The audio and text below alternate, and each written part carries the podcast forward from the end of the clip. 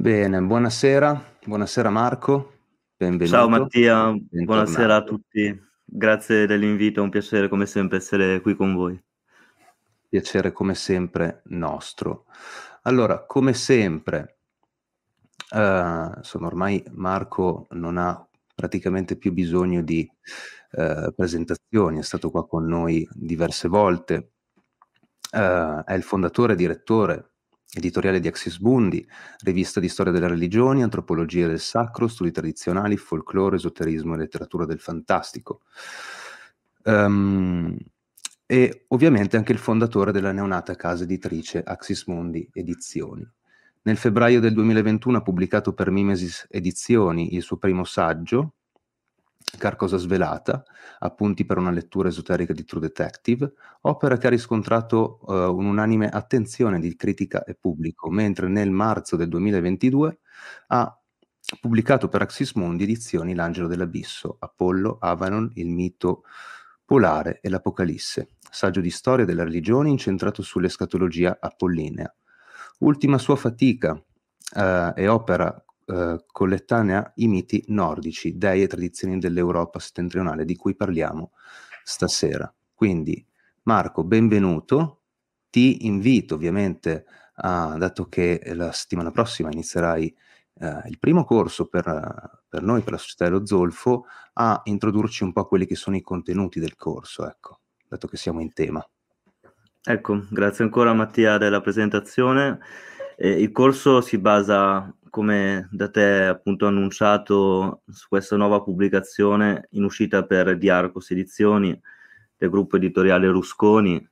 Eh, come detto, io sono coautore di gran parte del libro e curatore dell'intero libro, che appunto è un, una pubblicazione collettanea, in quanto oltre ai miei contributi ce ne sono altri di altri autori: Fabrizio Bandini della Midgard Editrice, eh, Alessandro Bonfanti, Andrea Anselmo e Alberto Brandi, che sono tutti studiosi del, dell'ambito nordico, germanico-norreno. Eh,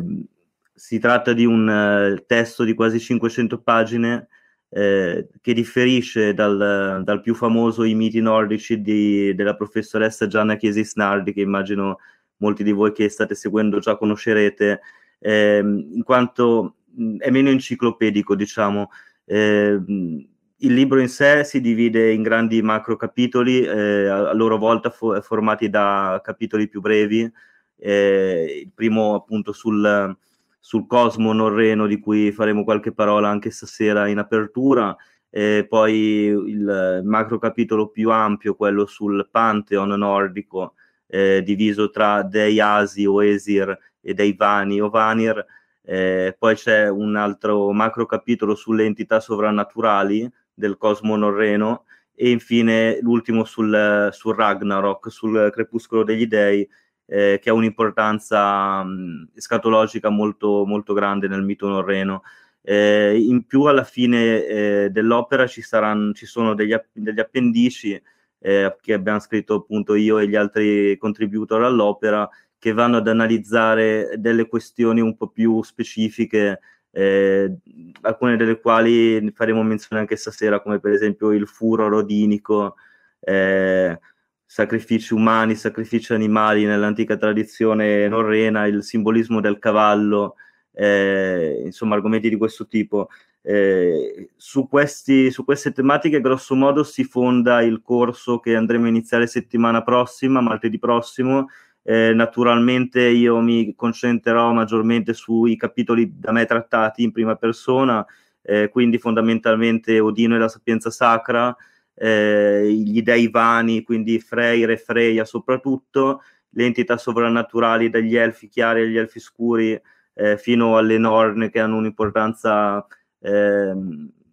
una grandissima importanza nella, nella, nella concezione norrena del destino, e poi appunto, come già ricordato, il Ragnarok, che è il crepuscolo degli dei, che metterà fine nell'escatologia norrena a questo ciclo cosmico per, per, poi, iniziarne, per poi iniziare il successivo. Eh, abbiamo provato con questa pubblicazione, cercherò anche nel corso appunto di fare lo stesso, di mettere in risalto, Eh, più che eh, altri autori che hanno trattato il tema della mitologia nordica, eh, i, le corrispondenze, i collegamenti con le altre tradizioni del, dell'alveo indoeuropeo, quindi sia quella greco-romana, quella celtica, ma anche quelle più a oriente, cioè quella indovedica eh, e poi quella indo-iranica, quindi persiana. Eh, questo perché, in poche parole, sia io che gli altri coautori di questo testo crediamo fermamente eh, che sia riduttivo studiare la tradizione norrena, soprattutto quella mitologica, eh, solo tenendo conto dei testi di Snorri che, come sappiamo, sono abbastanza recenti, eh, risalendo all'undicesimo dodicesimo secolo, quindi siamo già in, in epoca cristiana. Eh, questo però non per dire che vogliamo ovviamente inventarci tradizioni che non esistono, semplicemente il confronto tra le tradizioni riportate dalle fonti che ci sono giunte per quanto riguarda la tradizione norrena, se confrontate con altre tradizioni, altre credenze, eh, soprattutto quelle magiche di cui parleremo stasera, eh, aiutano effettivamente, come già mh, studiosi del calibro di Georges Dumézil o Mimir hanno dimostrato nel secolo scorso, Eh, come in realtà il, la visione del mondo, la visione mitica e soprattutto la visione sacrale degli antichi popoli germanico-norreni eh, vada considerata appunto nell'ottica generale di questo grande alveo indoeuropeo eh, che appunto anticipa eh, con le migrazioni che noi conosciamo sono giunte in Europa eh, queste tradizioni già dell'Oriente vedico e indo-persiano eh, anticipano determinati argomenti come il dualismo cosmico tra le entità di luce e di ombra, poi vedremo meglio, eh, e anche determinati tipo di, tipi di magia di cui parleremo stasera, quindi soprattutto la magia odinica di Odino e la magia eh, vanica, cioè quella degli dei vani, eh, di cui la massima eh, esponente, diciamo così, è la dea Freya. Bene, bene. Sicuramente un sacco di contenuti, come al solito, ci porterai piuttosto folti, ecco. Ottimo, allora io partirei subito con uh, la, prima, la prima domanda, quindi vorrei che ci parlassi un po' di quello che è il cosmo nordico, quindi l'Yggdrasil e i nove mondi. Io ho qui un'immagine che mi hai chiesto. Allora, grazie di aver messo, aspetta, eccola qui, l'immagine, perché spiegare la visione del cosmo e di conseguenza la visione sacrale e magica, la concezione meglio che visione degli antichi popoli germanico e norreni è molto difficile se non abbiamo sott'occhio, eh, diciamo così, la, la versione mh,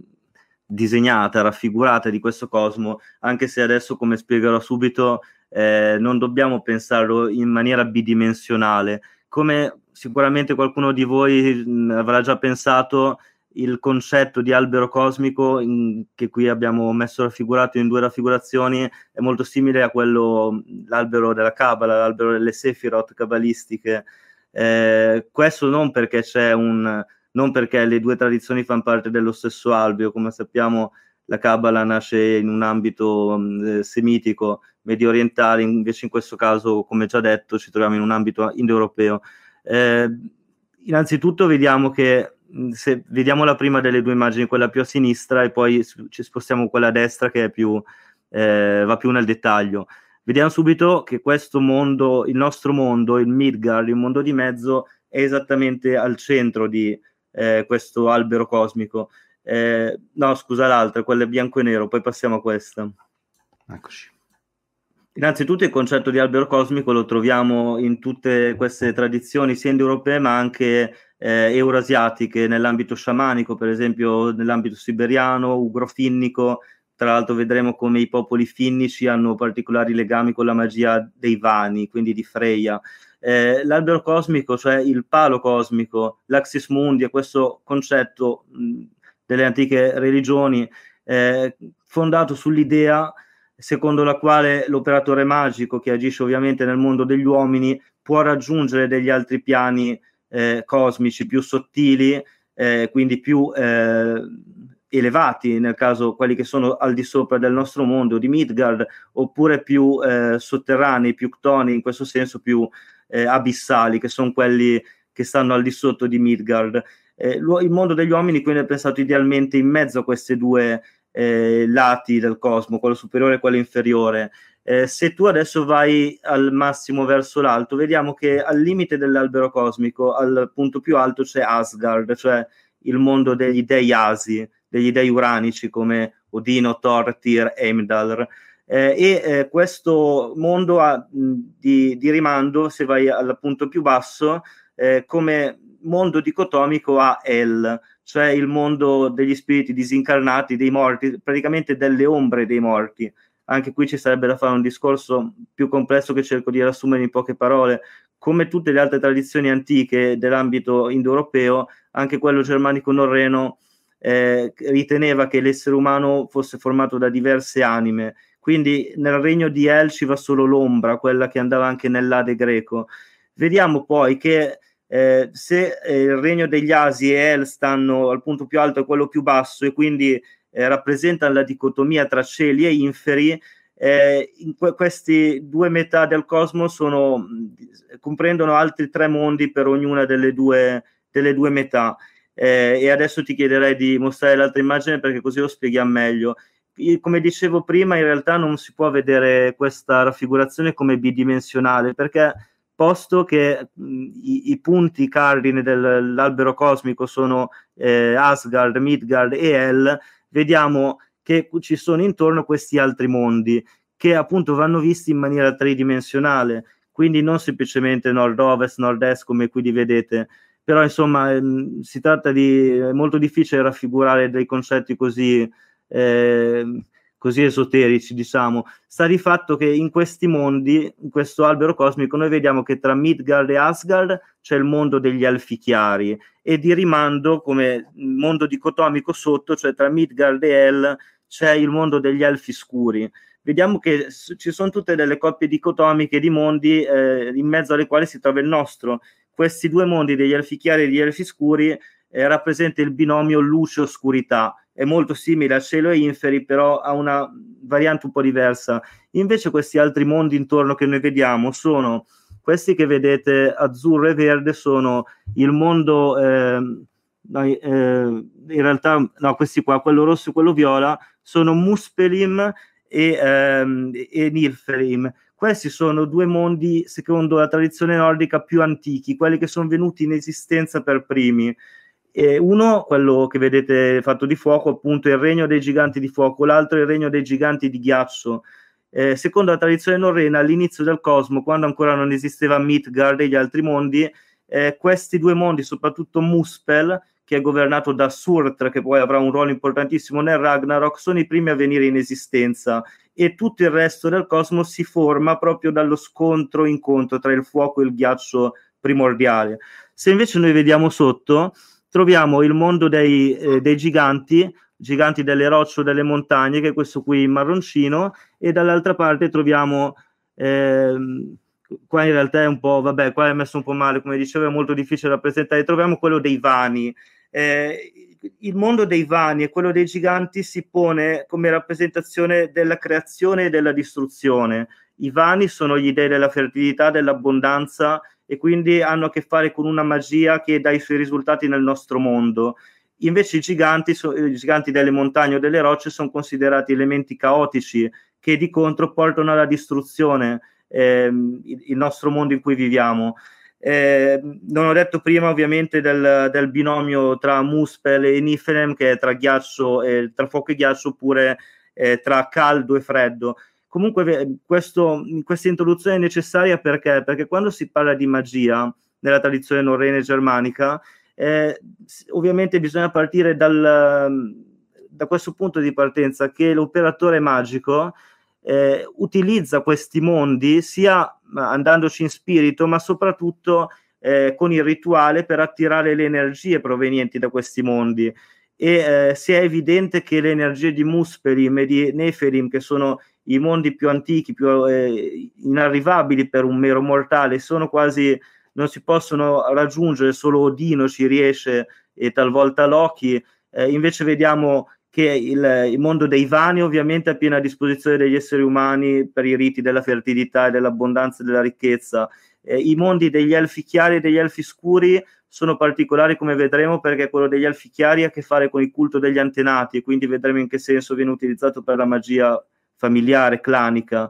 Eh, invece il mondo dei, dei giganti, quello più oscuro, diciamo, viene utilizzato soprattutto mh, da quelle che noi possiamo chiamare streghe o comunque maghi neri, stregoni, ecco, per usare un, un termine ombrello che ci consenta di... perché praticamente queste sono delle energie appunto distruttrici e che vengono utilizzate, per esempio, vedremo per un esempio dopo, con la magia delle tempeste, la magia meteorologica per distruggere i raccolti. Ecco, notiamo subito questa cosa, che in realtà l'utilizzo della magia distruttiva dei giganti è strettamente connesso con quella dei Vani, perché, come abbiamo detto, sono eh, i, due, i due punti dicotomici di una stessa retta. Allo stesso modo... Eh, quello degli elfi chiari e degli elfi scuri, pur unito e via dicendo. Quindi vediamo che la conoscenza della magia, la conoscenza delle forze sacre che permeano l'universo, in realtà si, mh, si, può di, mh, si può vedere come una conoscenza delle coppie dicotomiche. Da qui nasce la capacità del mago di eh, attrarre forze da questi mondi e poi metterle, metterle in gioco. Bene, ottimo. Direi quindi, allora intanto io ringrazio tutti quelli che sono connessi ora, se avete delle domande come al solito le potete fare qua nei commenti. Uh, vorrei appunto iniziare a soffermarmi su un argomento diviso in due domande riguardo alla magia odinica, partendo proprio innanzitutto col descriverci cos'è la magia odinica e uh, della sapienza occulta legata appunto a questo tipo di magia. Benissimo. Dunque, dopo questa introduzione, diciamo innanzitutto subito una cosa. Le divinità del Pantheon norreno che più fanno uso della magia sono tre. Odino o Wotan in, nei popoli, popoli germanici, la dea Freya per gli dei Vani, e poi c'è Loki, che è un'entità strana che pur appartenendo alla fazione degli Asi è molto oscura come figura, e vedremo anche in che senso e eh, in che modo agisce la sua magia, che è duplice. Più, anche quella di Odino e, e di Freya è duplice, però quella di Loki maggiormente. Eh, come hanno fatto notare diversi studiosi, tra cui anche Gianna Chiesa Isnardi, non è facile mh, dividere con l'accetta magia odinica e magia fre di Freya vanica, perché effettivamente si dice nel mito norreno che Freya insegnò la magia agli Asi, quando in seguito alla guerra cosmica tra le due fazioni divine Freya venne accolta nell'ambito Eh, appunto aesico degli Aesir, e quindi eh, portò loro la conoscenza di un certo tipo di magia che si, che si chiama Seidr. Poi vedremo meglio di che tipo di magia si tratta. Si può dire però, se vogliamo fare una semplificazione che però mh, non è sbagliata, che la magia odinica ha più a che fare con l'estasi. Anche studiosi come Gianna Chiesa Isnardi appunto Eh, fondano questa concezione della magia odinica sulla ricerca della visione, sulla ricerca dello stato di estasi, eh, ed è soprattutto un mito che riguarda Odino che ci spiega bene questo concetto, ovvero il modo in cui Odino si appende all'Yggdrasil, all'albero cosmico, per nove giorni e nove notti. Ora, già numerologicamente il nove è numero sacro nelle tradizioni sciamaniche siberiane e ugrofinniche, quindi vediamo che anche qui in realtà c'è un'influenza di questo tipo di tradizioni sciamaniche, non solo nella magia dei Vani eh, e di Freya. Eh, il, innanzitutto il gesto di appendersi a testa in giù, che è diverso dall'impiccarsi all'albero cosmico. eh, Odino, viene detto nel, nel testo a noi giunto, Odino si, eh, si sacrifica eh, lui, st lui stesso a lui stesso, cioè una specie di sacrificio verso una sorta di doppio più elevato che però è dentro di lui, è sempre Odino, e questo, questo gesto, questo rituale ricorda effettivamente alcuni rituali sciamanici oppure di popolazioni come quelle del Nord America. Pensiamo alla, alla danza del sole, in cui appunto eh, l'iniziato o l'iniziando si appende a questo albero centrale, a questo palo centrale, Eh, con questi lacci, con questi ganci che gli strappano la pelle mentre lui danza, e ha queste visioni eh, appunto degli dei. Eh, quindi ci sono sicuramente delle influenze sciamaniche eurasiatiche anche nell'ambito della magia degli, esi, degli Asi, e qui appunto vediamo, capiamo un senso del mito, perché si dice che prima della guerra cosmica e dell'unione tra Asi e Vani non esisteva la magia nel mondo degli Asi. E questo perché? Perché semplicemente eh, se vogliamo dirla in maniera un po' brusca, stavano lì in alto, lì in alto all'albero cosmico, non scendevano negli altri mondi, non interagivano con gli altri mondi. È solo in seguito alla guerra cosmica che, con un nuovo ciclo del, del cosmo norreno, appunto, eh, gli Asi necessitano di questo tipo di magia per interagire con gli altri mondi, quindi col mondo dei Vani, col mondo dei giganti, col mondo degli elfi chiari e dei nani scuri. Eh, e con questo gesto, di, con questa iniziazione, Odino, eh, secondo il mito, conquista le rune, che sono appunto i simboli della realtà, gli archetipi della realtà e dei nove mondi. Quindi Odino, conoscendo questi simboli, con questo eh, suo autosacrificio, conosce di rimando tutti i modi in cui può interagire sottilmente con il resto dei mondi. E oltre alle rune, con questo autosacrificio lui conquista i canti sacri. Ecco, questo è un altro elemento importantissimo, perché i simboli, le rune e i canti, cioè i suoni sacri che permettono all'operatore magico di entrare in contatto con eh, questi flussi divini, sono strettamente connessi, e non solo nella magia odinica ma anche in quella di Freya, come vedremo dopo. Eh, però se adesso vogliamo fare un quadro d'insieme della magia odinica, non possiamo dimenticare eh, altri miti che riguardano la conquista della sapienza occulta da parte di Odino con azioni magiche. Eh, abbiamo già nominato l'autosacrificio sull'Yggdrasil, ma altrettanto importante è il viaggio che Odino fa nel mondo di Mimir, presso la fonte di Mimir. Mimir è un gigante primordiale eh, che fa parte dei giganti del ghiaccio, quindi eh, è veramente difficile da raggiungere questo suo mondo, e nel mito ci riesce solo Odino, appunto.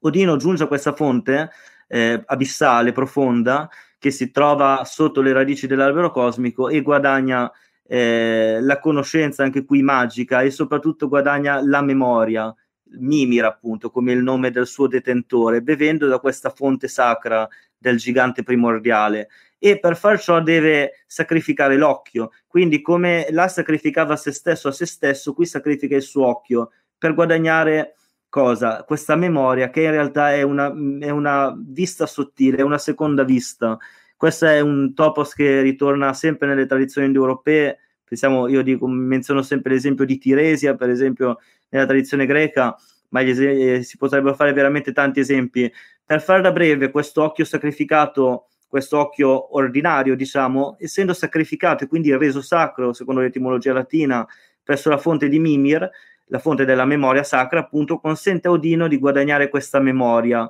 Questa memoria viene definita dagli studiosi del mito norreno non semplicemente come un ricordo di qualcosa che è avvenuto, ma come la conoscenza sacra delle origini, quella che alle origini del cosmo eh, detenevano solo i giganti primordiali, soprattutto appunto Mimir, che sembra una sorta di capo dei giganti di ghiaccio, eh, oppure Surt, che mh, vedremo meglio poi nel nostro corso chiuso, essendo Eh, il capostipite dei giganti di fuoco, è ancora più primordiale rispetto a quelli del ghiaccio. Un terzo mito che eh, ci parla di come Odino guadagnò la mh, sapienza sacra grazie a delle azioni magiche è il furto dell'idromele, che detenevano ancora una volta i giganti. Eh, in questo mito noi notiamo come la magia utilizzata da Odino in realtà abbia diversi diverse corrispondenze con quella utilizzata da Freya, quindi quella dei Vani. Infatti Odino in questo mito prende la forma prima di un serpente e poi di un'aquila per sottrarre l'idromele ai giganti,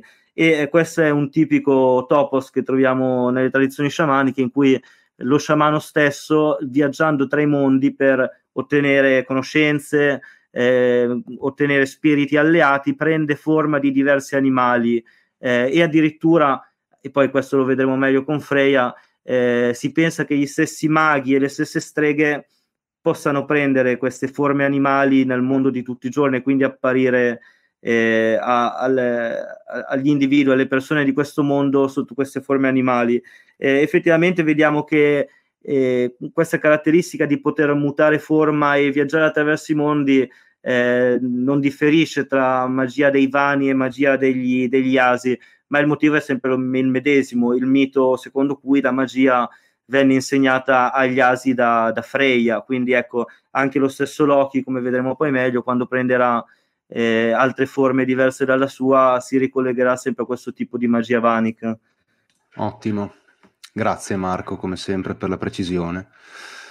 Vi rinvito di nuovo a fare domande, che verranno lette alla fine. e eh, vorrei sempre stare sulla magia odinica, però riguardante un po' appunto la parte più guerresca di, questo, di questa divinità, ecco. Ecco, sì, questo è un altro, è un altro paio di maniche, nel senso che in questo tipo di magia, eh, questo tipo di magia è mh, assegnato dalla tradizione norrena unicamente a Odino. Questo può sembrare strano perché effettivamente nel pantheon norreno ce ne sono diversi di eh, dei della guerra, diciamo così, per semplificare, eh, Thor, Tyr, però vediamo che se quest'ultimo, Tyr, ha delle caratteristiche Eh, più giuridiche, se vogliamo, ha a che fare con il patto, con, il, con le promesse, eh, Thor invece ha delle caratteristiche, se vogliamo, più meteorologiche, cioè è il dio del tuono e della pioggia in contrasto con i giganti, quindi da un punto di vista eh, di siccità, di eh, fertilità del terreno, quindi ha delle caratteristiche diverse. Invece vediamo che Odino, come già dimostrò Georges Dumézil, si può mettere a confronto con il vedico Varuna, cioè questa divinità eh, arcaica che eh, secondo gli indiani dei Veda eh, agisce magicamente in battaglia, non semplicemente con delle armi come può essere appunto il martello di Thor o con la forza bruta, ma invece con la magia.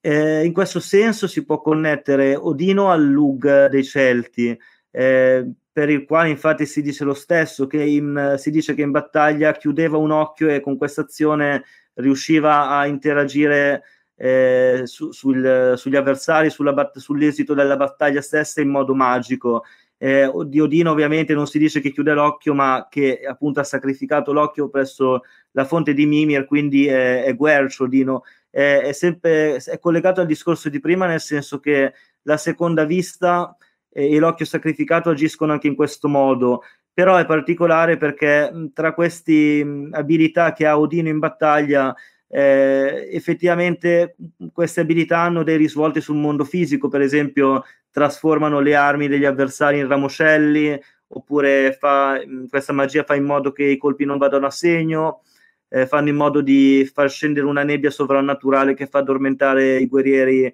avversari e via dicendo. Ma ancora più importante, forse, parlando di magia odinica guerresca, è lo stato di furor, di possessione, di furore eh, che eh, gli adepti di Odino della società iniziatica bellica, cioè i, le Mannerbunde degli, dell'antica tradizione germanica, che noi conosciamo fi, fino al Medioevo quantomeno, questi eh, guerrieri erano, considerati, erano chiamati guerrieri orso o guerrieri lupo, perché si riteneva che in questo stato di furor Eh, causato appunto da, da, dal possesso di determinate qualità odiniche, prendessero forma eh, non tanto di animale, ma comunque riuscissero eh, a, a esprimere in battaglia questa, questo furor odinico che è appunto legato a questi animali, l'orso e il lupo. Ora, il lupo è particolare come zoofania perché si connette anche ad altri lati della magia odinica, quelli più appunto estatici, quelli più Eh, sul, sulla veggenza, che fanno di Odino un indovino, eh, ed effettivamente queste sono caratteristiche che troviamo anche della magia dei Vani, quindi di Freya, il, la magia del Seidr. Eh, come detto, è molto difficile dividere con l'accetta magia di Odino e magia eh, dei Vani. Ciò nonostante eh, ci sono alcune, alcune magie, alcune tecniche magiche che utilizzano Odino e Loki, Eh, che sono per forza derivate da Freya, in quanto eh, nelle fonti che ci sono giunte noi sappiamo che mh, questo tipo di tecniche magiche erano mal considerate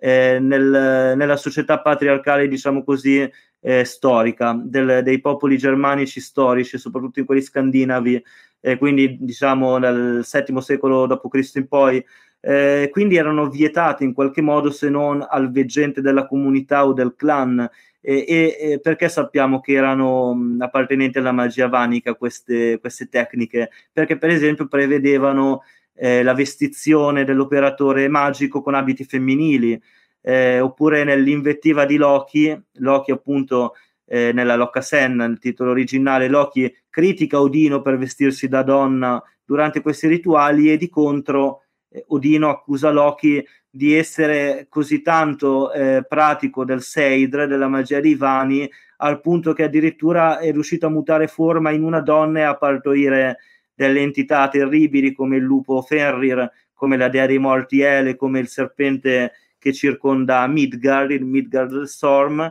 che appunto causeranno poi il Ragnarok, liberandosi da questi lacci. Ecco, però eh, se parliamo del concetto di lacci dobbiamo parlare necessariamente della magia di Freya, quindi questo lo lascio appunto quando parleremo, eh, se, se vuoi anche adesso, della magia dei Vani e di Freya.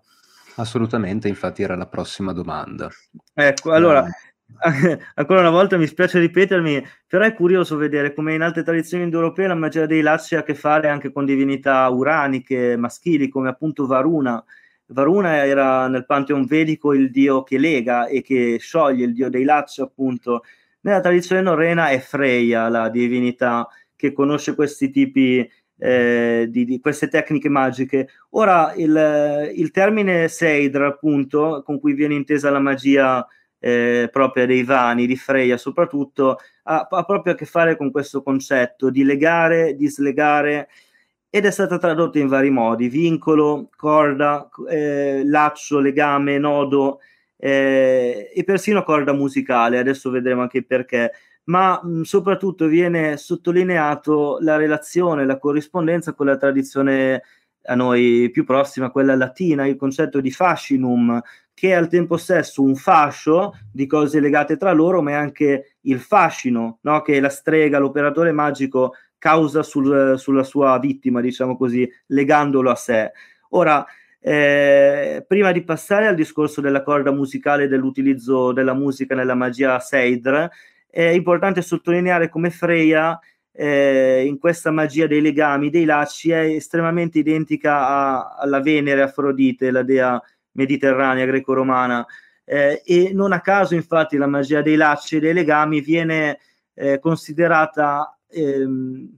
molto connessa a quella appunto afroditica, a quella sessuale, a quella alla magia amorosa, diciamo così, perché appunto il legare a sé qualcuno, il conquistare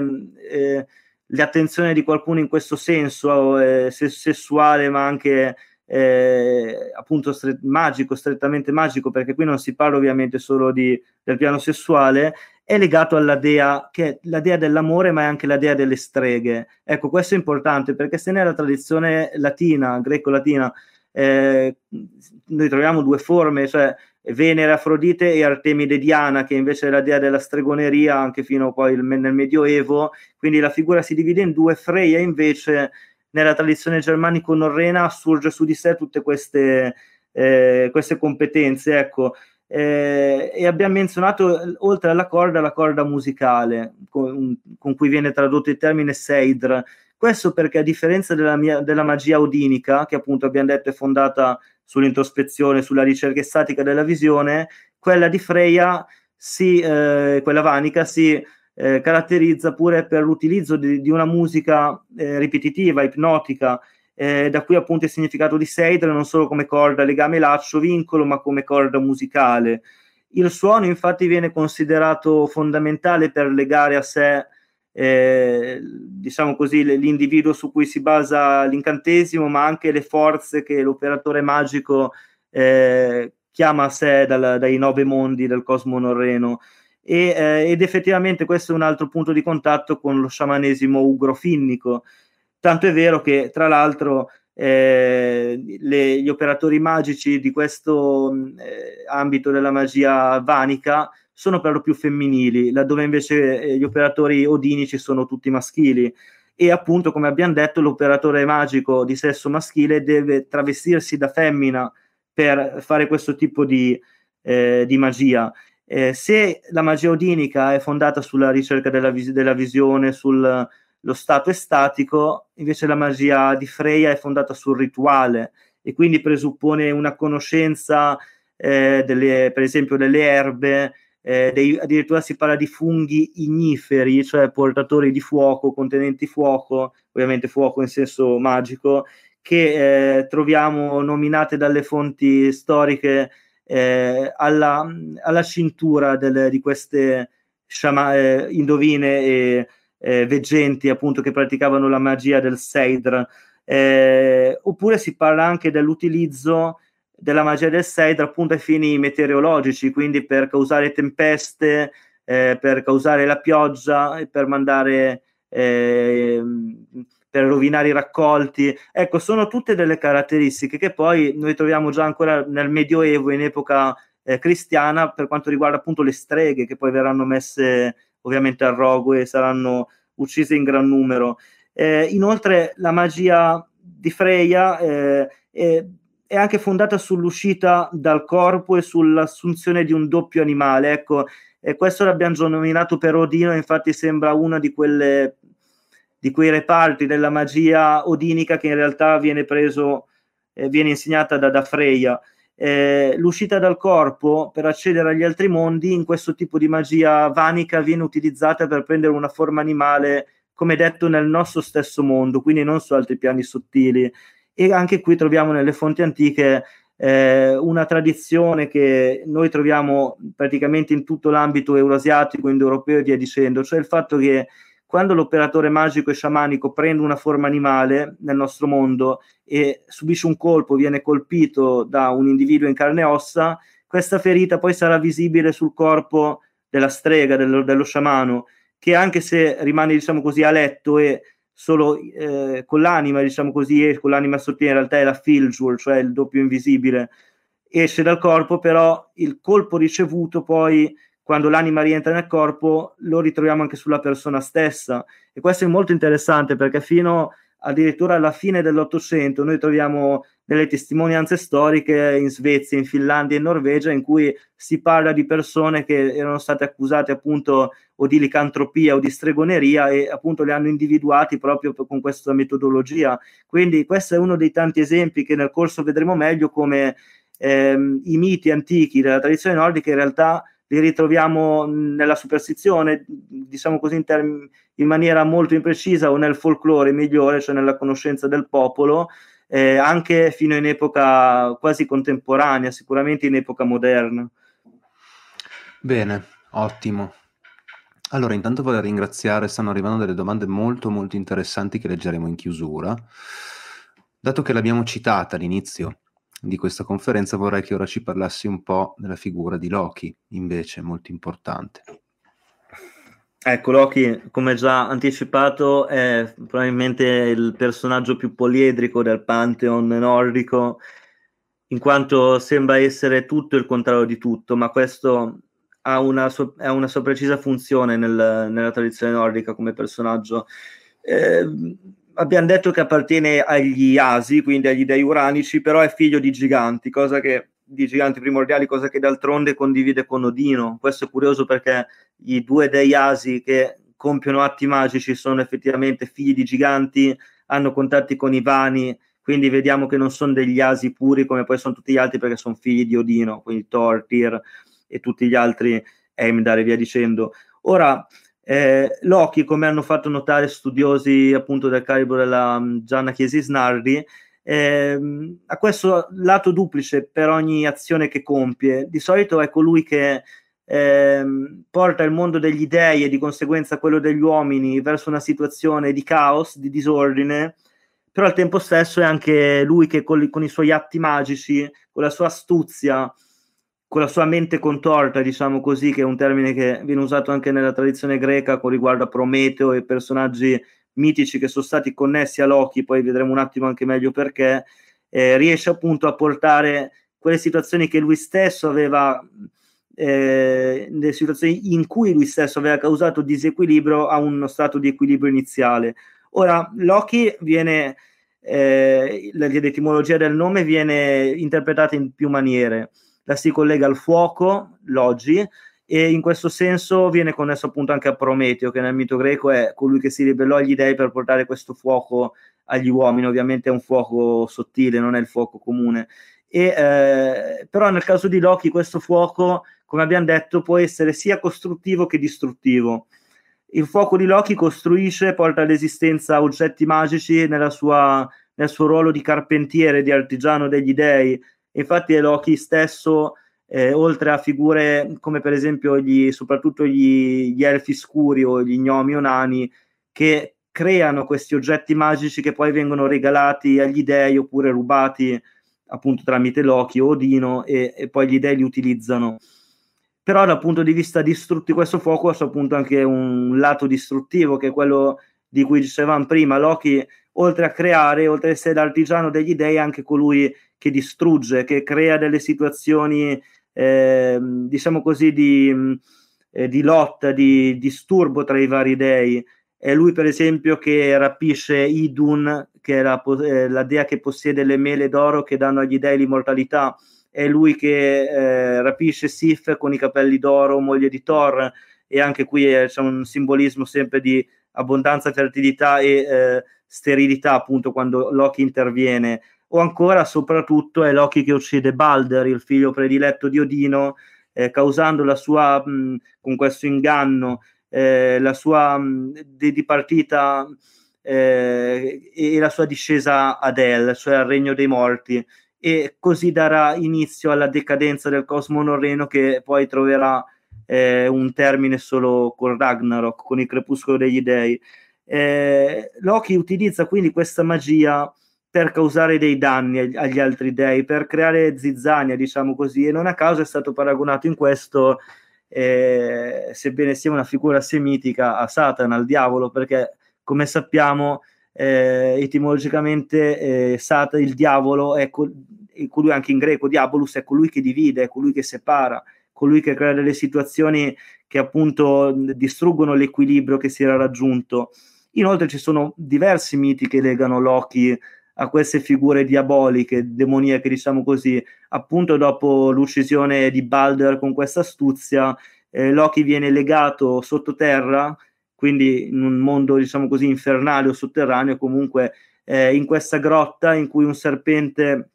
gli fa cadere sulla testa una goccia di veleno ogni, ogni istante che passa, e così eh, Loki rimarrà legato fino alla fine del ciclo cosmico. Si libererà appunto solo con il Ragnarok. Eh, se apparentemente questi miti sembrano non c'entrare nulla con la magia, invece tutto il mito nordico è fondato sull'utilizzo di tecniche magiche. Per esempio, Loki viene legato dagli dei con delle tecniche appunto magiche, così come vengono legati i suoi figli, Fenrir, eh, il serpente di Midgard, e vengono legati, viene detto, Eh, grazie poi all'azione degli, degli elfi scuri, cioè degli gnomi o dei nani, unendo una serie di elementi che in natura non esistono, tipo eh, adesso cito a memoria il rumore dei passi di un gatto, queste, tutte queste cose che non esistono nel mondo in cui viviamo. Quindi ecco, noi ritroviamo nel mito nordico a tutti i livelli l'utilizzo di una magia da parte degli dei, che eh, l'operatore magico, conoscendo questi miti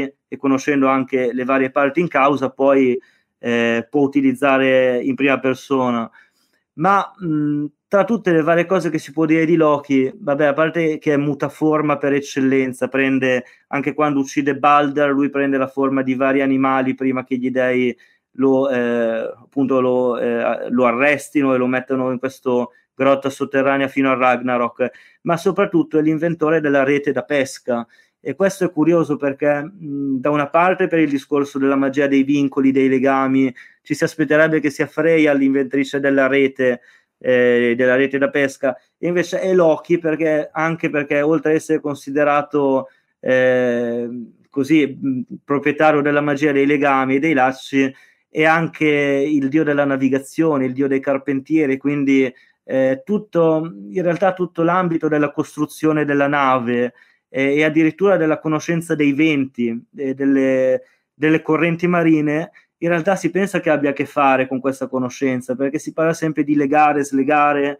le onde, i venti, le nubi. Ecco, vediamo quindi che anche elementi che si pensa, si, posso, si può pensare siano unicamente meteorologici o naturalistici, come appunto i venti, le piogge, eccetera, in tutto il mito norreno e poi nello stesso folklore, sono strettamente interconnessi con la loro concezione magica e con l'azione che gli stessi dei in illo tempore eh, compiono appunto nei miti che ci sono giunti.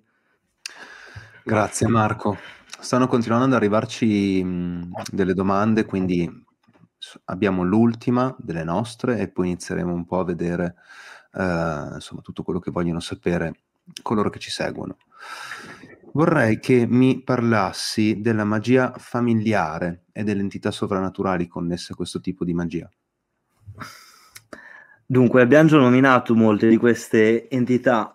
eh, abbiamo già mostrato come appartengono a vari mondi, dei nove mondi del cosmo norreno. C'è il mondo degli elfi chiari, il mondo degli elfi scuri e il mondo dei giganti, di roccia o, o delle montagne, in quanto quelli di fuoco e di ghiaccio sono considerati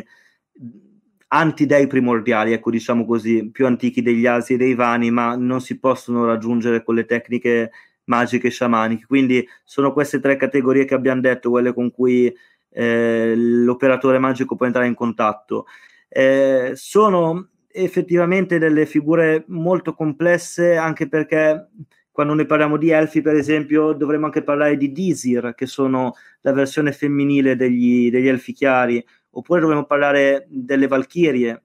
eh, che sono molto simili alle Dísir, dovremmo parlare delle Norn, infatti poi diremo anche qualcosa su loro. Eh, quello che ci è giunto tramite le fonti mh,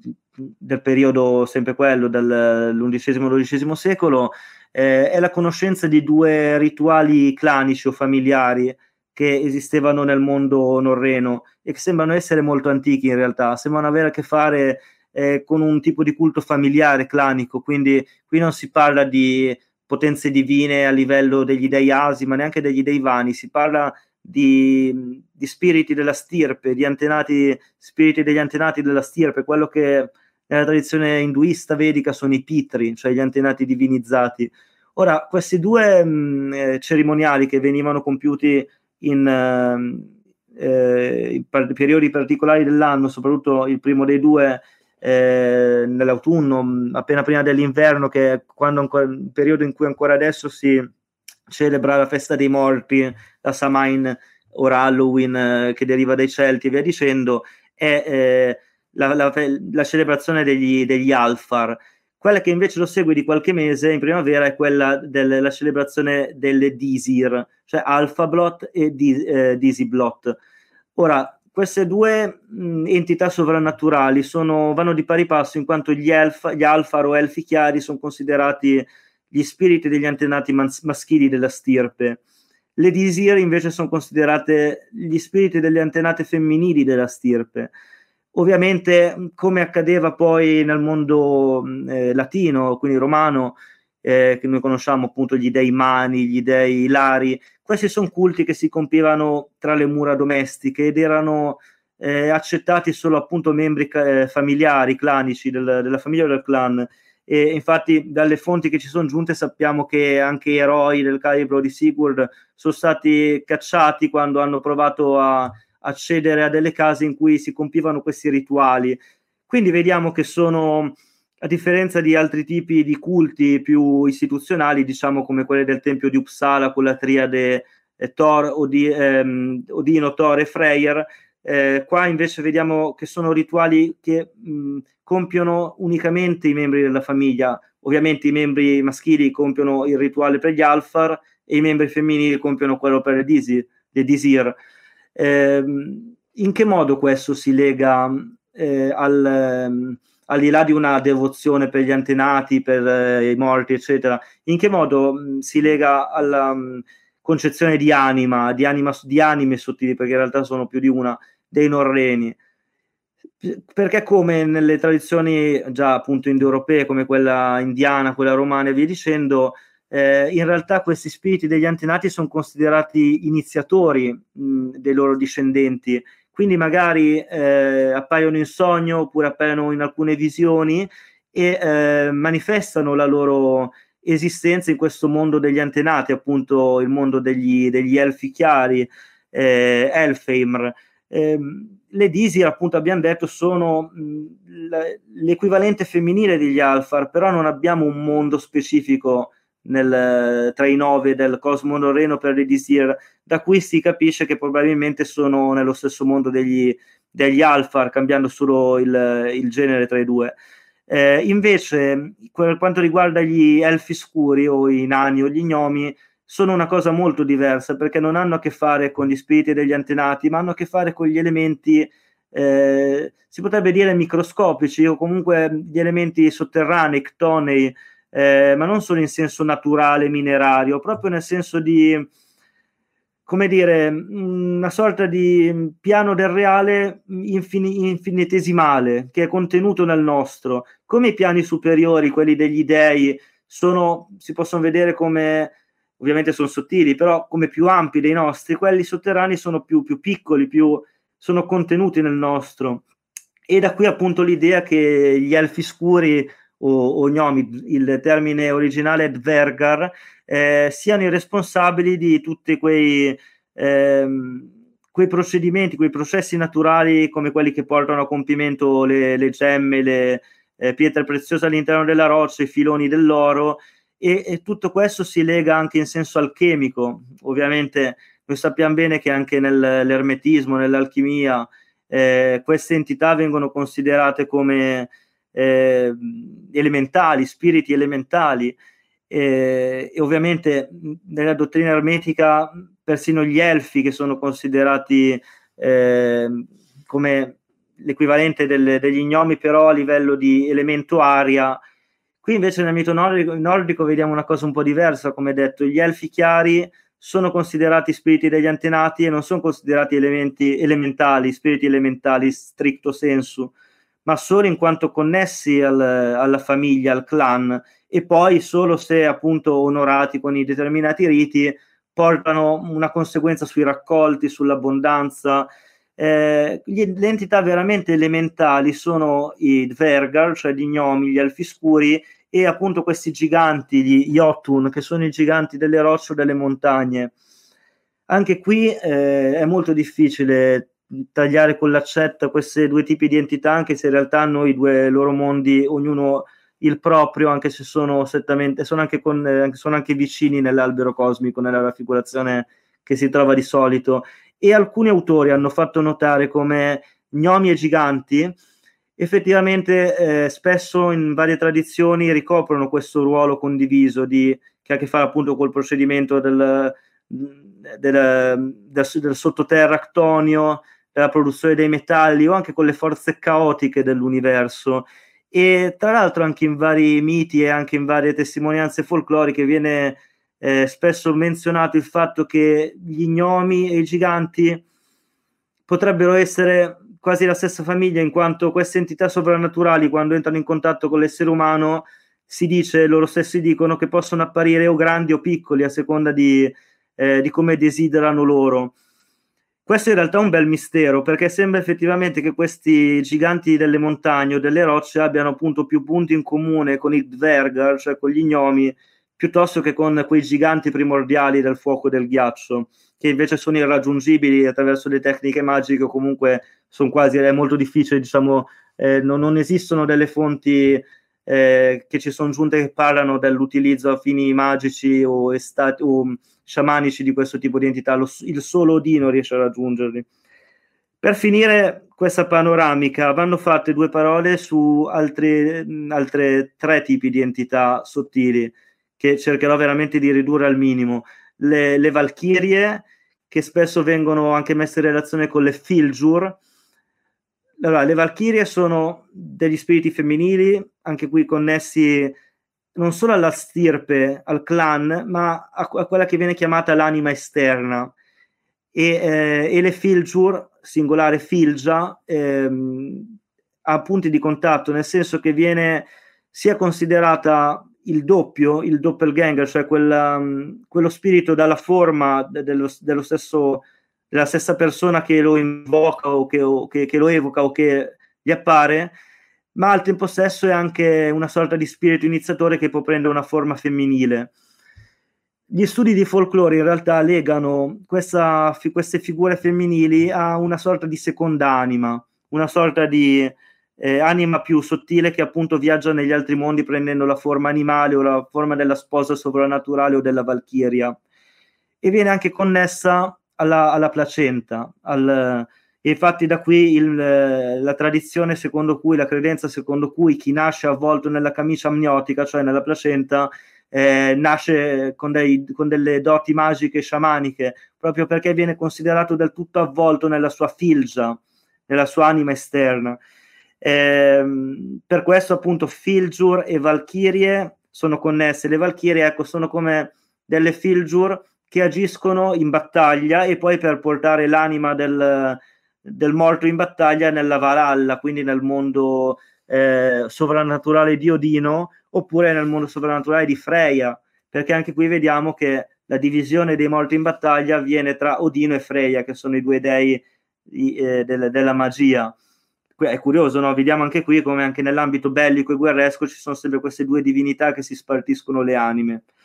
Eh, vicino alle Dísir e alle Valchirie, ma soprattutto alle Dísir, sono anche le Norn, tanto è vero eh, che eh, sono considerate le dee del destino, ovviamente simili alle, pa- alle Parche, alle Moire greco-romane. Di questo parleremo molto meglio nel corso, ci sono dei ragionamenti un po' complessi che qui non abbiamo tempo di fare, però le Norn, ecco, sembrerebbero delle Dísir, cioè delle entità tutelari del destino, che però non riguardano unicamente la stirpe o l'individuo, ma riguardano proprio il cosmo intero, tanto è vero che lo stesso Odino in qualche modo è sottomesso al volere, tra virgolette, delle Norn. Non si tratta di un vero volere in realtà, si tratta di quella che viene menzionata, viene chiamata la rete del Weird o del destino. Weird è questo termine eh, antico norreno che poi, scritto con la Y, che poi diventa l'inglese attuale Weird. Eh, è, si parla anche qui di una rete for- formata da tutti questi legami. Eh, tutte queste entità sovrannaturali in realtà fanno parte di questa rete. Eh, tutte quelle che abbiamo menzionato A, a più livelli della creazione, quindi a livello superiore, uranico, a livello nel mondo di Midgard, a livello sotterraneo, tra virgolette, cioè mh, microscopico, diciamo così, che hanno a che fare con gli antenati della stirpe. Per concludere questa panoramica che ho provato a rendere il più breve possibile, eh, vanno menzionate anche un altro tipo di entità, che in realtà sono quelle Eh, con cui più facilmente l'uomo norreno entra in contatto, cioè i Landvættir. Questi sono gli spiriti dei luoghi, quindi sono quegli spiriti che si credeva dimorassero in alcuni luoghi naturali specifici che avevano una rilevanza sacra, ovviamente, perché l'antica religione germanico-norrena non conosceva templi, ovviamente veniva, i riti venivano compiuti, a parte quelli domestici di cui abbiamo già parlato, nei boschi, in eh, luoghi carichi di energia sacra. I Landvættir sono appunto questi spiriti dei luoghi. Tuttavia anche qui spesso il limite, la, la distanza tra questo tipo di entità e altre, come appunto gli Elfi, soprattutto gli Alfar e le Dísir, cioè le, gli, elfi, le, le, le, gli Elfi al femminile, diciamo, è molto labile, nel senso che spesso i Landvættir, gli spiriti dei luoghi naturali, si invocano, si evocano, scusate, in alcuni luoghi specifici, tipo i tumuli dell'età eh, del ferro, addirittura del, del neolitico, eh, costruzioni megalitiche mh, appartenenti a un passato molto arcaico. Quindi vediamo che sono delle sepolture fondamentalmente, che però venivano anche utilizzati nel rituale, e vediamo che spesso appunto lo spirito del luogo in realtà, se si va a indagare, non è altro che un antenato che è stato lì seppellito, o più antenati. Quindi in realtà gli spiriti dei luoghi e gli Alfar, in quanto, o le Dísir, in quanto eh, antenati della stirpe, eh, anche qui la, la distinzione è molto labile. Io credo, dalle poche fonti che ci sono giunte, che eh, il rituale per i Landvættir magari si utilizzasse quando bisognava interagire su una dimensione più naturale, quindi anche qui di raccolti, di eh, motivi meteorologici, per esempio. Invece Eh, l'evocazione di, degli Elfi e delle Dísir ehm, era compiuta mh, in un ambito appunto familiare, quindi che aveva più a che fare con la stirpe clanica, col destino singolo de, di individui di queste stirpi. Bene, grazie Marco, veramente per la chiarezza espositiva, come sempre. Grazie a te Mattino. Allora, è arrivato il momento adesso di vedere qualche domanda da uh, coloro appunto che ci seguono. La prima che ti voglio portare è di Emanuele, che ci chiede: i guerrieri orso-lupo avevano o hanno avuto analogie in altre civiltà e culture? Assolutamente sì. Eh, quando si parla di questo tipo di, di guerrieri intimamente connessi al... ha un archetipo di zoofanico, cioè di forma animale, di determinate fiere, belve, come appunto l'orso, il lupo, ma anche, non so, in altri ambiti geografici, adesso dirò due parole, le tigri, i giaguari, grandi felini, insomma, si ha sempre a che fare con delle confraternite iniziatiche maschili, che sono anche guerriere, certo, ma non sono solamente guerriere, erano anche statiche, eh, cioè queste confraternite erano, fondavano la propria iniziazione su rituali iniziatici di tipo estatico, quindi volti al raggiungimento di uno stato eh, appunto eh, non meramente guerresco, non meramente di furor bellico. Ci sono vari esempi che si possono fare, per esempio gli erpisorani, Eh, poi diventano nella, nella tradizione romana, nella società romana, perché sono italici pre-romani, eh, diventano eh, i sacerdoti del dio, so, eh, del dio Sorano sul monte Soratte, che è una, anche qui è una versione di Apollo oscuro, legato al lupo, legato a questo archetipo del lupo come animale distruttore. Eh, ora è curioso perché eh, il, il lupo lo troviamo appunto sia nell'ambito germanico norreno connesso a Odino, sia nell'ambito greco, italico-greco connesso ad Apollo. Anche il corvo è sacro ad entrambi gli dei, e inoltre il corvo e il lupo manifestano determinate, ehm, determinate qualifiche archetipiche che hanno a che fare con la veggenza, con la conoscenza del futuro, dei piani sottili che Apollo come Odino appunto Eh, ricoprono. Quindi ecco, queste sono delle società eh, iniziatiche maschili che non hanno solo a che fare con la guerra e con il furor bellico. Eh, addirittura nella tradizione indo-persiana troviamo una categoria mh, confraternita iniziatica che viene menzionata con eh, questo termine, i lupi della Oma. Ora la Oma è, questo, è l'equivalente del Soma degli, degli indiani vedici, ed è questa Eh, sostanza, bevanda che eh, nel mito gli, gli iniziati, ma prima ancora gli dei, bevevano per raggiungere la conoscenza sacra, quella conoscenza delle origini, ed è lo stesso dell'idromele nel mito norreno. Quindi eh, c'è sempre un elemento estatico di ricerca di uno stato ulteriore. Eh, anche nella tradizione indo-persiana si dice che questi eh, così chiamati lupi della Oma guadagnavano questo stato di furor, e che era connesso tra l'altro anche con il, il dominio sul fuoco, che è una qualità prettamente sciamanica che troviamo ancora nell'Europa orientale in determinate zone, quindi camminare sui carboni ardenti, comparazioni di questo tipo. E come detto, questo tipo di confraternite iniziatiche che appunto prevedono eh, non, non la trasformazione in senso tecnico, ma il possedimento dell'anima di quel tipo di animale feroce, le troviamo in tutto il mondo in realtà. Negli antichi popoli precolombiani eh, sono legati eh, al, al puma, al giaguaro, a questo tipo di grossi felini. Nel, nell'India non vedica ma precedente, nell'India dravidica, eh, nell'India delle popolazioni più arcaiche, quelle delle colline, quindi dell'India eh, orientale, nord-orientale, eh, Sono, eh, viene, si parla di uomini tigri, di tigri mannare, eh, quindi vediamo che ci sono sempre queste confraternite iniziatiche, e in realtà mh, la forma animale, o meglio lo spirito animale che possiedono o da cui sono posseduti, eh, mu muta a seconda dell'area geografica e soprattutto dell'impostazione culturale del, di, queste, di queste, ma c'è sempre questo archetipo della belva feroce che però eh, Non, vi, non viene visto solo come una cosa demoniaca, passami il termine, come magari poi nel Medioevo con la licantropia. Infatti io sospetto che eh, il fenomeno della licantropia, che sembra così assurdo da mh, studiare con l'occhio moderno, no? Con l'occhio razionalista, in realtà sia come una specie di residuo psichico di queste antiche iniziazioni che passano attraverso le linee di sangue. E ovviamente è un'ipotesi impossibile da dimostrare, però è curioso notare come E anche mh, non solo nel mondo occidentale, ma anche per esempio in India o in altri posti del mondo, anche in epoca contemporanea ogni tanto si sente di eh, persone che si pensa siano possedute da questi spiriti animali selvaggi, appunto, che iniziano magari ad aggredire le persone, a sbranarle addirittura. Ecco, mh, quello che c'è da sottolineare è che nell'antichità, come detto, non avevano solo un ruolo distruttivo e demoniaco, e quindi eh, come accade magari adesso una, una persona che viene individuata come con questa patologia, perché oggi si parla di patologia, spesso in quelle situazioni tribali viene messo a morte. Pensiamo il caso del Wendigo nelle popolazioni del subartico americano,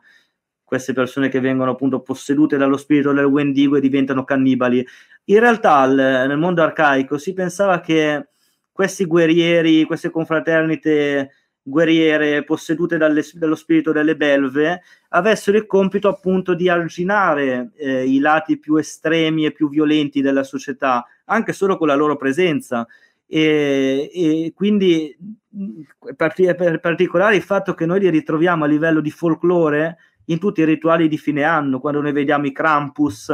eh, questi uomini o i mammutones sardi, ci sono tutte queste... È come dire che sono passati al piano del folklore, ecco. Prima erano una confraternita di esseri umani in carne e ossa eh, che prendevano poi forma in questi rituali di fine anno delle, delle entità demoniache, diciamo così. Eh, oggi rimane solo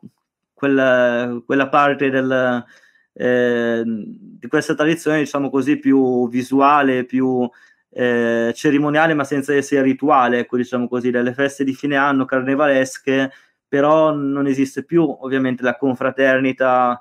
maschile guerriera che c'era una volta. Bello, come sempre un miliardo di parallelismi, grazie Marco. Allora la prossima domanda invece, da Luca Rodolfi, ci chiede: esiste un iter iniziatico per poter diventare berserker? Ossia, esistono collegamenti tra tale indole e particolari correnti rituali in base a quanto detto prima, appunto, in relazione anche all'ultima domanda? Sì, certo. Allora, sì, evidentemente, essendo nell'ambito della magia odinica, eh, perché ovviamente eh, è Odino che è considerato il dio mh, tutelare dei, degli uomini, degli uomini dei guerrieri orso e dei guerrieri lupo, in quanto ovviamente abbiamo già detto del ruolo magico nell'ambito guerresco di Odino. Eh, effettivamente anche eh, il modo in cui questi individui conquistavano questo, questo potere è sempre quello che abbiamo menzionato prima, cioè la ricerca della visione, quella che viene chiamata così anche tra i nativi americani, tra i nativi siberiani. C'è un, um, una fuga dell'individuo dalla, dalla società civile e una fuga nei boschi soprattutto, quindi nel, nell'elemento eh, naturale più ostile, diciamo. Anche qui, eh, per rispondere a questa domanda bisogna avere in mente quanto ho appena detto sulle... Mh, Mannerbund iniziatiche, cioè che que- l'ottenimento di questi poteri, di questo modo di essere, ehm, è strettamente, ok, ritualizzato, questo sì, nell'ambito collettivo. Però c'è una mh, la distinzione dal, dalla società civile, dal, dal resto del, del clan e del, e del villaggio stesso, deve venire da dentro, deve... L'individuo ci si deve avvicinare tramite delle visioni, tramite dei sogni magari. Eh, anche qui eh, non, è, non appare tanto una, eh, un antenato come nel caso dei, de, de, di quanto abbiamo detto prima sulle Dísir, sugli elfi, ma appare Odino stesso solitamente. Eh, o se non appare Odino stesso, appare un antenato che è, anche lui era in, considerato iniziato odinico e che appare come Odino e poi si manifesta come invece un antenato della stirpe. Questo è interessante perché ancora una volta in tutto l'ambito indoeuropeo eh, effettivamente il dio interagisce con l'individuo eh, tramite una linea di sangue e anche spirituale che eh, spesso passa, nel caso dei rituali iniziatici mh, ma, come questo tipo delle Mannerbunde maschili, tramite la parte maschile dell'albero genealogico. Invece per quanto riguarda mh, le entità femminili come le Dísir eh, o la Filgjur, ecco, tramite l'elemento femminile. Eh, mh, però sì, direi che mh, ovviamente c'è anche, anche ah, ecco, questa è un'altra cosa da dire, che per mh, guadagnare questo stato di guerriero lupo o di guerriero orso, oltre al Ehm, all'uscire dalla società, a passare del tempo da soli in questi boschi o luoghi naturali, eh, c'era anche qui l'assunzione di, di sostanze psicotrope. Si pensa o a Manita muscaria oppure funghi eh, di tipo psilocibinico. Eh, que que questa è un'altra cosa particolare, perché effettivamente noi conosciamo l'utilizzo di funghi di questo tipo legati alla magia di Freya, quindi alla magia dei Vani, e molti la collegano alla magia dei popoli ugrofinnici. Eh, tuttavia, eh, se da una parte si può vedere effettivamente l'orso come animale totemico di mh, società arcaiche di questo tipo, quindi eh, non tanto indoeuropee quanto paleomongole, quindi eh, ugrofinniche, e anche del, del, del, del, dell'America del subartico, che consideravano appunto l'orso come l'antenato sciamano della stirpe, una cosa un po' particolare. Effettivamente però nel periodo storico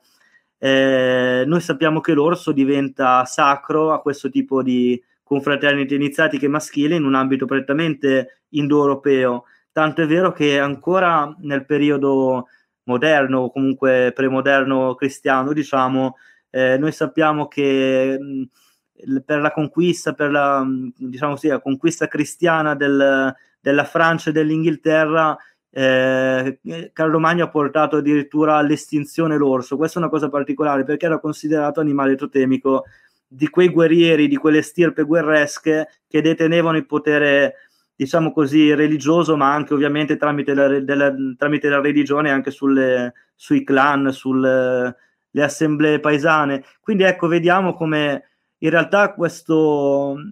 questo archetipo dell'orso come iniziatore sciamanico, ma anche come poi eh, spirito mh, guerresco, bellico, eh, non si, allora, io non, non so dire se passa effettivamente da un ambito arcaico paleomongolo a uno più recente indoeuropeo o proto-indoeuropeo. Sta di fatto che lo ritroviamo spesso con caratteristiche simili come simbolismo. Forse se si può trovare una differenza, si può vedere come nell'ambito più recente, quindi europeo, ehm, sono più ehm, in rilievo queste caratteristiche della guerra, quindi dell'utilizzo di questo spirito ai fini guerreschi, e meno a fini invece sciamanici, a fine estatici, come invece era più evidente nelle popolazioni paleomongole, quindi sia siberiane che del subartico americano. Bene, grazie. Allora, eh, io chiuderei con l'ultima domanda, eh, unendone un paio, diciamo, perché ci viene chiesto eh, da, Gregor da Gregorio Bianchi come mai, secondo, eh, secondo te Marco, la tradizione norrena ricopre ad esempio un così grande interesse in Italia, e la ricollega a un'altra domanda di Luca Rodolfi, che ci chiedeva, perché secondo me possono stare bene insieme, la differenza che hai riscontrato appunto tra la cultura greco-romana, intesa più come pagana, e quella nordico-europea. Quindi doppia domanda, che sono piuttosto vicine tra di loro. Tanto ti metto... Allora, ti sì, la prima parte della, della domanda è molto semplice anche dal punto di vista storico, proprio genetico, nel senso che... Eh, ovviamente noi sappiamo che il, la tradizione sacra religiosa precristiana italiana, eh, di solito appunto vengono menzionati i romani, i greci, gli etruschi, ma in realtà le popolazioni italiche, uno, erano tantissime, mh, e, e molte, si pensa agli studi più recenti, che già avessero degli elementi di tipo germanico, anche ehm, delle culture molto antiche, quindi protostoriche o, o preistoriche addirittura, ma è soprattutto dopo mh, il crollo dell'impero romano eh, che effettivamente in Italia si assiste alla discesa di popoli germanici, soprattutto longobardi, eh, che effettivamente, questa era una cosa che fino a qualche decennio fa non era conosciuta a questo livello, effettivamente hanno, come dire, hanno portato una nuova ondata genetica, diciamo così, eh, che ha... Mh, Eh, ha un po' cambiato la genetica del, del popolo italiano in, in quei secoli che vanno appunto, in quei secoli medievali più del, del, dell'alto medioevo, quelli più oscuri de, di cui non abbiamo grandi testimonianze storiche, però vediamo che lo stesso diritto, lo stesso, la stessa legge, le stesse costituzioni, ecco, le prime costituzioni, quelle eh, che noi troviamo appunto mh, durante i secoli medievali, sono Eh, fondate oltre che sul diritto romano anche sul diritto germanico. Questo lo sappiamo bene, perché eh, ci sono mh, varie, mh, vari punti di differenza tra le due, e questo è tra l'altro piccola parentesi da chi ha studiato anche giurisprudenza, è quello che noi vediamo oggi, la differenza dei sistemi eh, legislativi e giudiziari eh, dell'Europa continentale, quelli invece anglosassoni, per dire come rimanga ancora questa cosa ancora oggi. Ma effettivamente questa influenza dei popoli germanici si vede eh, a macchia d'olio in tutta l'Italia, soprattutto nel nord Italia chiaramente, eh, Lombardia, Emilia-Romagna, fino anche alla Toscana, che è una delle regioni eh, in cui i popoli goti e soprattutto i Longobardi hanno influenzato di più a livello genetico, a livello culturale, a livello linguistico anche. Ci sono tantissime parole Eh, sia mh, del, dell'italiano, tratte poi dal, prima dal toscano volgare, ma anche dei dialetti, dei, dei dialetti lombardi, piemontesi, veneti, eh, c'è tantissimi termini che derivano eh, da parole longobarde che infatti non troviamo in altre aree d'Italia, ma non solo, anche in alcune aree del sud Italia troviamo eh, delle invasioni, chiamiamole così, eh, longobarde, germaniche molto influenti, eh, in Campania, eh, nell'area del Casertino, oppure eh, persino in, in Sicilia, le stesse, eh, stesse invasioni dei Normanni, non sono proprio mh, germaniche, però insomma seguono delle invasioni precedentemente avvenute. Questo per dire che probabilmente ehm, è stato difficile forse per una cultura di tipo classico e fondata sulla centralità di Roma accettare questa cosa, e per Roma intendo sia Eh, l'impero romano prima che poi il, la chiesa di Roma, e quindi nel mondo cattolico ovviamente le popolazioni barbare, noi sappiamo benissimo barbare, le popolazioni germaniche sappiamo benissimo sono state considerate barbare eh, fino in, per, per molti secoli, diciamo ancora anche nel cristianesimo, eh, però appunto vorrei sottolineare ancora una volta questa cosa, cioè che se noi andiamo a studiare eh, il dizionario oppure le Eh, le leggi, le costituzioni, troviamo un'impronta di questi popoli germanici, che quindi non rimane solo a livello di folklore, di, di mitologia, perché poi se poi dobbiamo parlare di folklore ne possiamo fare tantissimi esempi, ne facciamo guarda, solo uno così di, di sfuggita, la famosa caccia selvaggia, cioè o la caccia fantasma, la eh, caccia selvatica, cioè questa... Mh, questo mito, questa credenza del folklore che in determinate notti dell'anno sia possibile vedere passare questa schiera di guerrieri fantasma capitanati da questo eh, capo guerriero fantasma anch'egli, che sarebbe Odino. Ovviamente è, una, è strettamente connesso con Odino, i, la schiera selvaggia di Odino, i berserker, eh, la credenza che le anime dei guerrieri vengano eh, poi portate da Odino nella Valhalla e, e poi che debbano combattere alla fine del ciclo cosmico durante il Ragnarok con le forze del, dell'oscurità e del disordine. Quindi anche in queste credenze del folklore si, possono, si può vedere ancora oggi l'influenza della cultura germanica in Italia, però come detto non solo in quello, in, nelle varie branche che ho provato a riassumere. E scusa, l'altra, eh, l'altra domanda cos'è che era? La principale Beh, differenza che hai riscontrato appunto tra la cultura greco-romana e quella nordica? Ah, ecco, eh, questa è una domanda un po'... è difficile da, da riassumere in, in un concetto, due concetti. Co- cosa posso dire? Non lo so, a me sembra sinceramente che la... principale, giusto la principale. A me sembra principalmente, non, non vorrei dire una stupidaggine, però mi sembra così che la cultura mediterranea greco-romana sia più rituale, più ritualistica. Quella, quella germanica e, e anche celtica se vogliamo, però più quella germanica più ha a che fare secondo me con un uh, concetto di destino, di fato, quindi mh, questo non riguarda solo l'individuo come detto, riguarda anche la stirpe, non che i mh, greco-romani non conoscessero questa eh, dottrina, questa concezione, perché anzi conosciamo le moire, le parche, ananche, diche, tutte figure femminili legate al destino, però mi pare che nella concezione germanica eh, abbia, abbiano un'importanza maggiore, ecco, invece nella concezione greco-romana conta più il rituale e conta più forse non lo so la, forse non so anche l'inserimento in um, situazioni religiose sacrali più diffuse, più collettive, laddove invece nel mondo norreno a mio parere sia predominante la dimensione individuale, ecco, penso questo. Interessante come punto questo, assolutamente, perché è ovvio che ci siano differenze da un punto di vista pratico magico, assolutamente, uh, però sì, si fa fatica evidentemente a, a, a capire quale, cioè, da dove arrivi questo tipo di differenza. Sicuramente da un punto di vista mh, più del sud Europa ci siamo affacciati tanto anche alla magia araba, alla, alla tradizione araba, un qualcosa che magari sopra nel nord eh, Europa è mancato, ecco, probabilmente. Ecco, sì, guarda, ti, ti potrei,